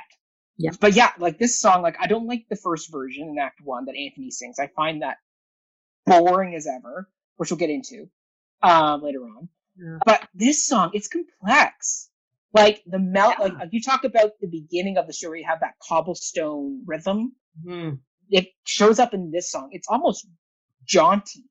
With the way that it's that bump, bump, bump, bump, bump, bump, bump. It's a ticking clock of death for all these customers. At the same time, it's like, oh, I actually can like tap my foot and kind of bounce my head as Todd sings about. Also like the razor going back and forth on the. Yes, on on, on the lathe. Yes. Uh-huh. That yeah, and then you have Todd singing jauntily where he goes the, and are you beautiful and pale, yellow hair like her. It's a, it's very rhythmic. Mm-hmm. Dun dun dun dun dun dun dun. It but at the same like time, a machine. It is like a machine. It's very mechanical, and then the fact that then throughout the song you have these peppered great murders that are just accents to the story. And I love this scene in the movie. Tim Burton did a great adaptation of this scene for the film, cutting that whole rhythm of the chair and the fall and the head hitting on the ground and the slitting of the throat. Like, it is a masterpiece of filmmaking in that scene. It's it is. Beautiful. I agree. It is beautiful, and it's horrifying. Audiences are terrified. The lyrics of Sweeney are something that Sondheim talks about, how he tried to capture the idea of an ex-prisoner being released from prison, having to come back to his family, even though his family has moved on in age and has grown up, and he's now trying to relive that part of his life that he lost.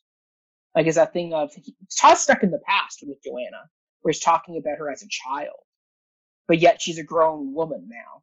Yeah. Like, there's that thing of that block that Sweeney's having that he's trying to work through throughout the song.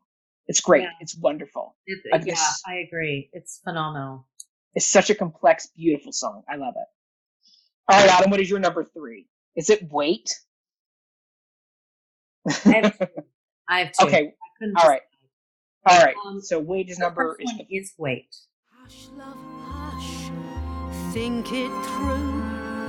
Once it bubbles, then what's to do? Watch it close, let it brew. Wait. I've been thinking flowers, maybe daisies, to brighten up the room.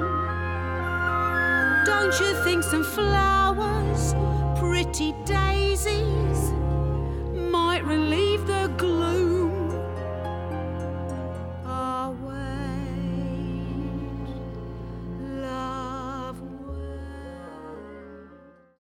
Mm. A song that they cut from the movie until Tim Burton w- insisted they add it back into the movie. Yeah, I like it because mm. I think it shows some moral complexity for Lovett. Yes, it's her humane moment of the story. It's it, her going, if it's her really thinking, if we go down this path, we can never escape. Yes. So wait, because she's not ready yet. Or she doesn't have the full idea yet of how, how they're going to do it. No, it's not even that. She's not ready to take that leap. leap.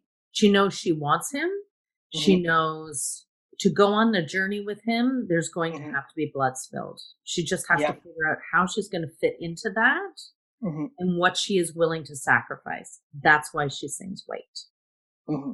And I like that because it de-vilifies her.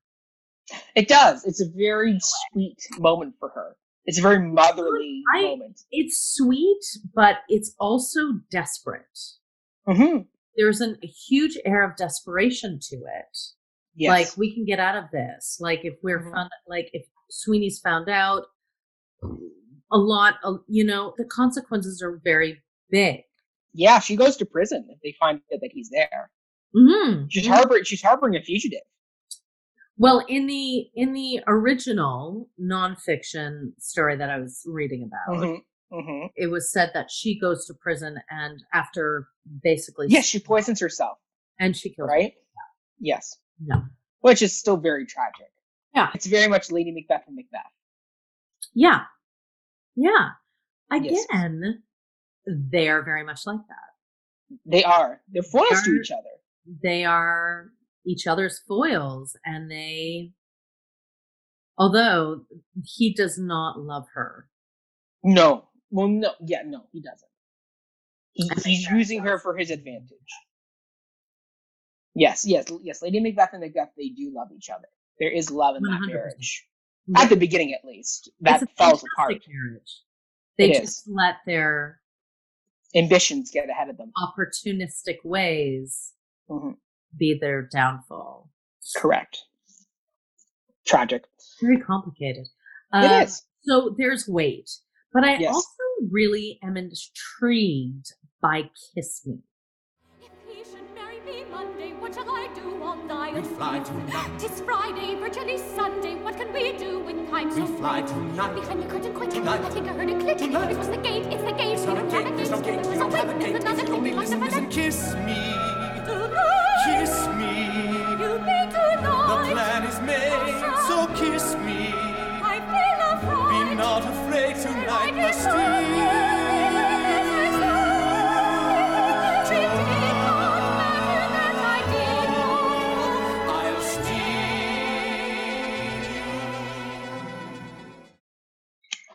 That's all that's grown on me, actually. And I'll tell you why. It is okay. Joanna's patterning in this reminds me of a bird flapping uncontrollably. Yes. Age. And it's so, it has such a visceral effect, audio effect on me when I listen to it. I'm like, mm-hmm. like, and for that, and that is the only reason. That is the only yep. reason. But there's, no. there's this calm, and then there's this like, and it reminds me of a million pigeons in mm-hmm. in Trafalgar Square.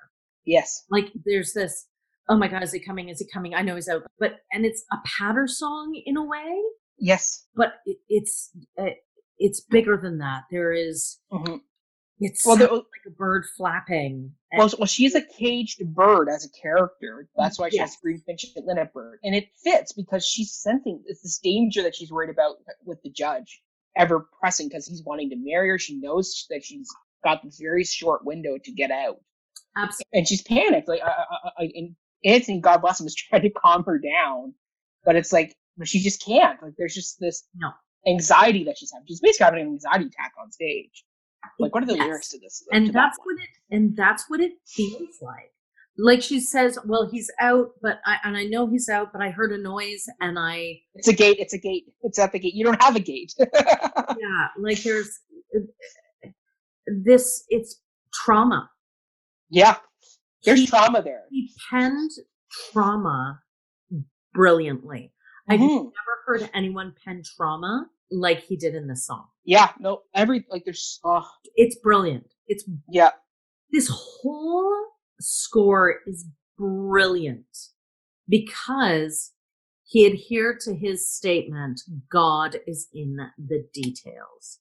And yes. I think this is the score that has the most musical care out of his whole yes. score. Absolutely. I'm just looking at all the lyrics here. Like, oh, this, like, there's so much going on here. Like, uh, I, I, he picks up right away into the scene. Like, you have the third ballad of Sweeney Todd because that's taking place because he's because he just killed Pirelli, and so now, and so the audience doesn't even have a moment to relax because no. kill Pirelli, and then it's right into he needs to marry me Monday. What shall I do? I'd rather die. I have a plan. I, I'll swallow poison on Sunday. That's what I'll do. I'll get some lies. So she's already thinking about suicide. Like, that's the level of anxiousness she is at. And she's re- she would rather die than yeah. marry him. And the fact that she's going to take poison is also a nice callback to her mother, who, after being victimized by the judge, also took poison as well. Mm-hmm. But you're, she's so anxious. I, I, I, I, you have the, oh dear, was that a noise? I think I heard a noise. It couldn't be. He's in court. He's in court today, but still that was a noise. Wasn't that a noise? You must have heard that. Like, it's just that, yeah, you're right. She's a flapping bird. Flapping. Trying. I, I, it's almost like, you know, when an animal, like, like you're, like, I hate to say it, but when somebody's about to kill it, like a, a chicken or a bird, where they're about to snap the neck, and the bird is trapped in the arm and it's just flapping away. That's the sound. It's, that's exactly. It's, it's that thing where the bird knows that its neck's about to be snapped. And Joanna knows that her neck's about to be snapped by the judge. And she's caged. She is caged. She's a caged bird that's about to be plucked out and, and killed. It's great. I love it. Good choice. Thank you. Good choice. Then, so for the three songs that either we would skip or cut, I don't have anything so- songs I would cut. But what I do have is I have a segment that I often skip when I'm listening to it. Okay. And that is the Greenfinch and Linnet Bird. Greenfinch and Linnet Bird, nightingale, blackbird. Is it you sing? How can you jubilate sitting in cages, never taking wing? I'll miss. Lady, look at me, look at me, miss, oh, look at me, please. Oh, favor me, favor me with your glance. Ah, miss.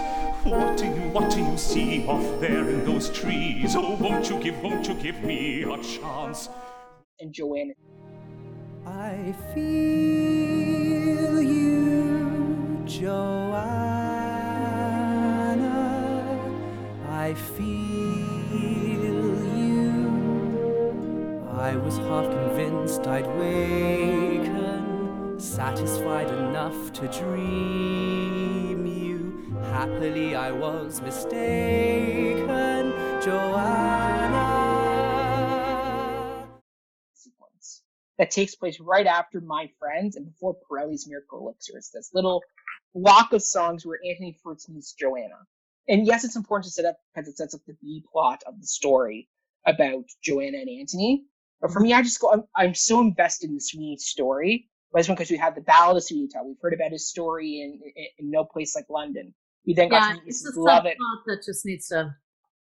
Well, and that's why when you watch the Tim Burton film, he very smartly reduced their songs to the bare minimum. Like, I, I even think Greenfinch and Linnet Bird could come down a little bit. It could be more like a, I don't, I think that's a little too operatic. Off. Yeah.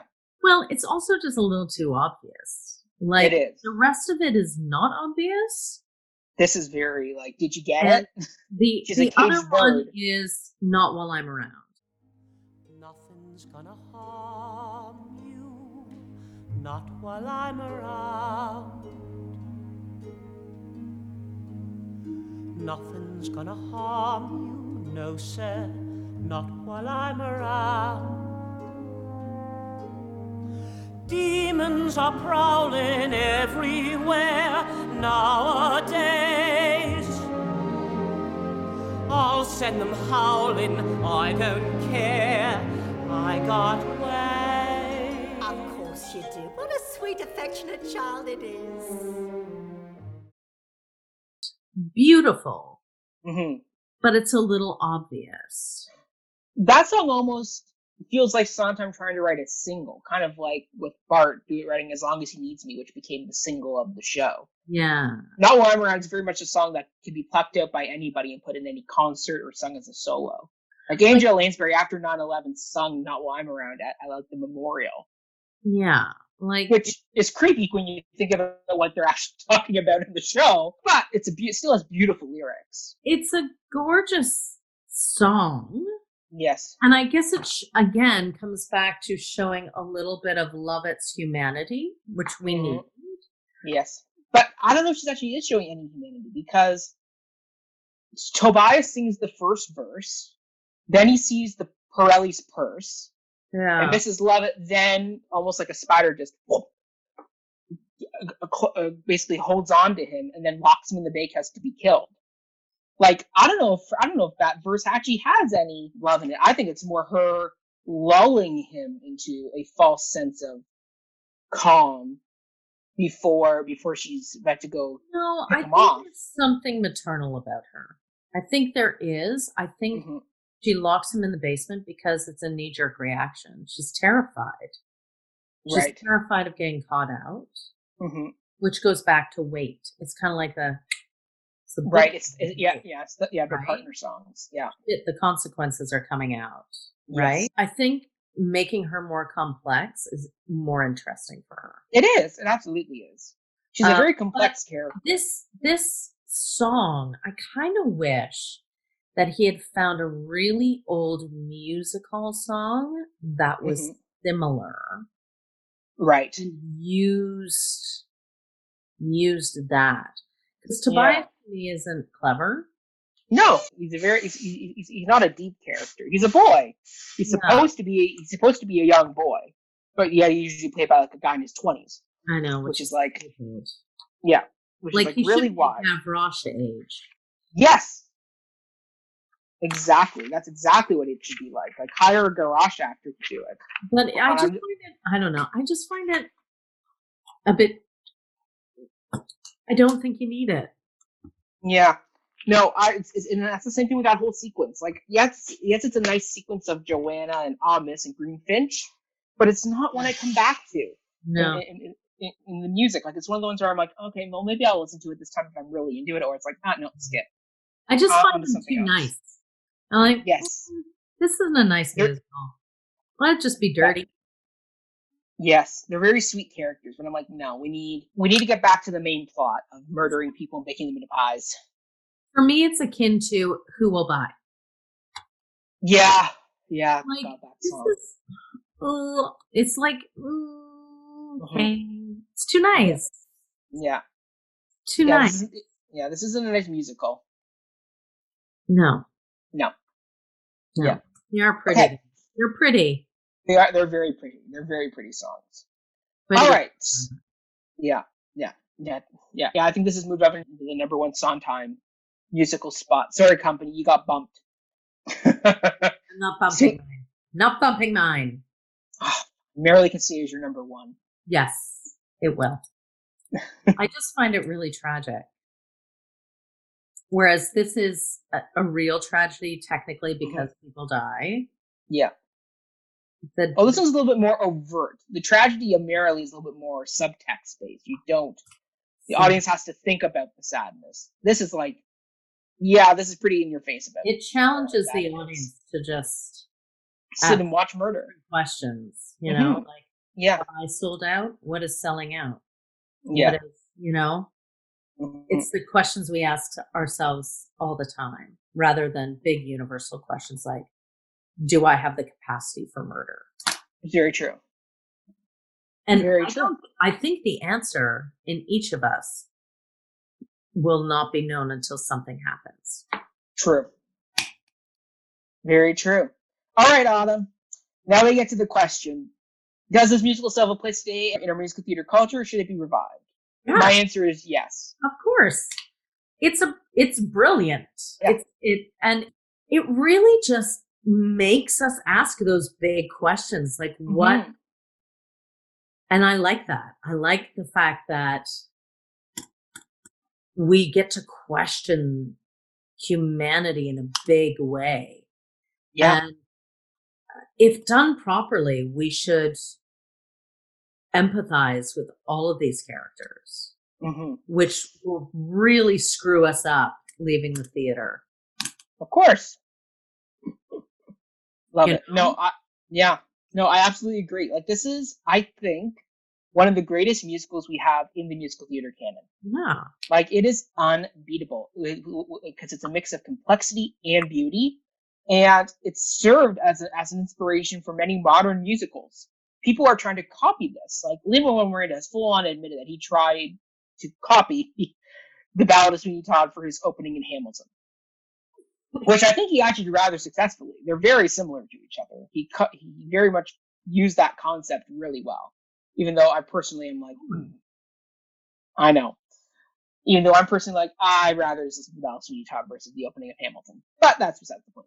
But, like, this musical is very similar to, like, the Titus Andronicus, which we've talked about, where audiences are drawn to these violent, gruesome stories because we are naturally very violent and gruesome people. And we and we as society have repressed this energy, and yeah. this is one of those things that allows us to let it out in a delightful way that we can leave theater not feeling gross.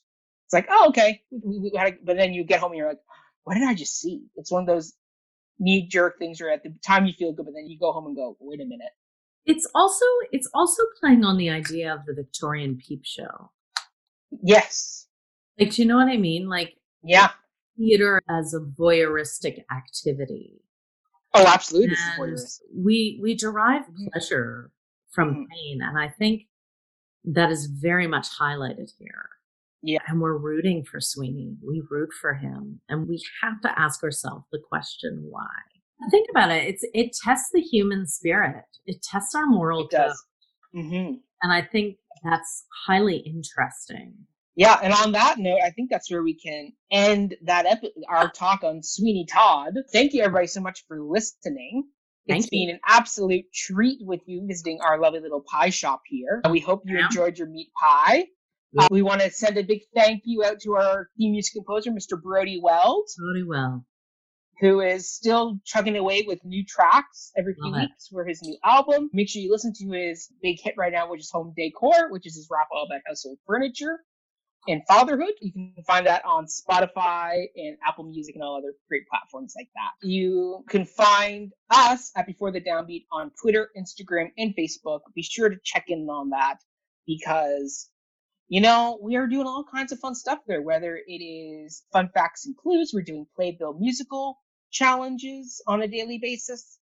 We are doing all the things on those. And then if you haven't yet, feel free to jump on over to our Patreon, donate a little bit of money each month to keep those lights on, keep us out of the workhouse, as it were. And in return, exactly. Yeah. In return, we'll yeah we'll give you we'll give you all types of fun things like, um, like a movie musical commentaries, monthly theater news reviews, top ten shows. We will be giving you deleted scenes from the episode because I'm sure there'll be some tangents in here that I will edit out for sake of time because we just have to tighten things up every once in a while. But yeah, check that out, Patreon, Before the Downbeat. And Autumn, where can they find you if they want to contact you directly? All the places. Autumn D M Smith, Facebook, Instagram, or the business name, Littlewood Smith. Wonderful. Woo-hoo. And woohoo! And you can find me at all social media platforms at Mackenzie Horner. Uh, follow me there for all types of fun things, like my work with Cup of Hemlock Theater, where I'm hosting weekly Shakespeare uh, discussion panels based off the streaming shows that Stratford is doing. Autumn's coming on to one. Very wow. exciting. You'll have to tune in to find out which Shakespeare play she's going to be talking about. I was, I was going to be on the last one, but I couldn't. Life got in yeah, the way. No. Yeah. Hey, okay. We got another great one for you lined up. So be sure to check that out. Cup of Hemlock Theater on Instagram, Twitter, Facebook, and YouTube. But on that note, thanks again, everybody. We look forward to seeing you next week where we will reveal our next musical we will cover. And until then, attend the tale, everybody. Of Sweeney Todd. Yes, because to seek vengeance may lead to hell, but everyone does it as well. Ba-da-da-da-da-da-da-da-da. Bum. Bum. Bum.